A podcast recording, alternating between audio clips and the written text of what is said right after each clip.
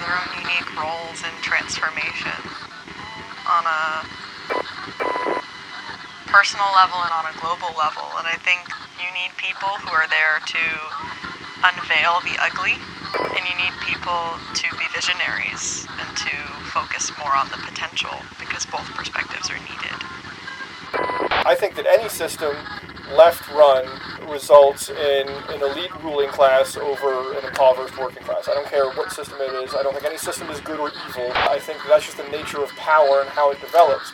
It's kind of like the premise of the game is just not set up in a way to ultimately achieve freedom, to ultimately achieve what you want. It's always within the predominant structure.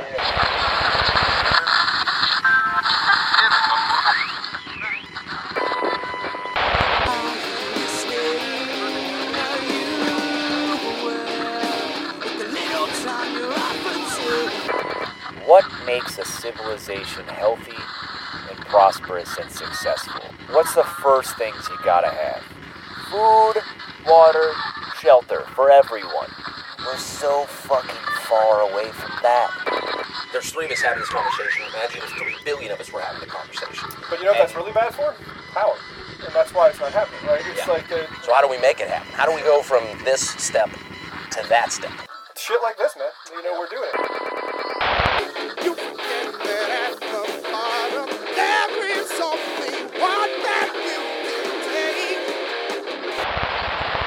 There are plenty of actionable items that could be done, that could be easily implemented, that would do a just effort at raising the basement for people.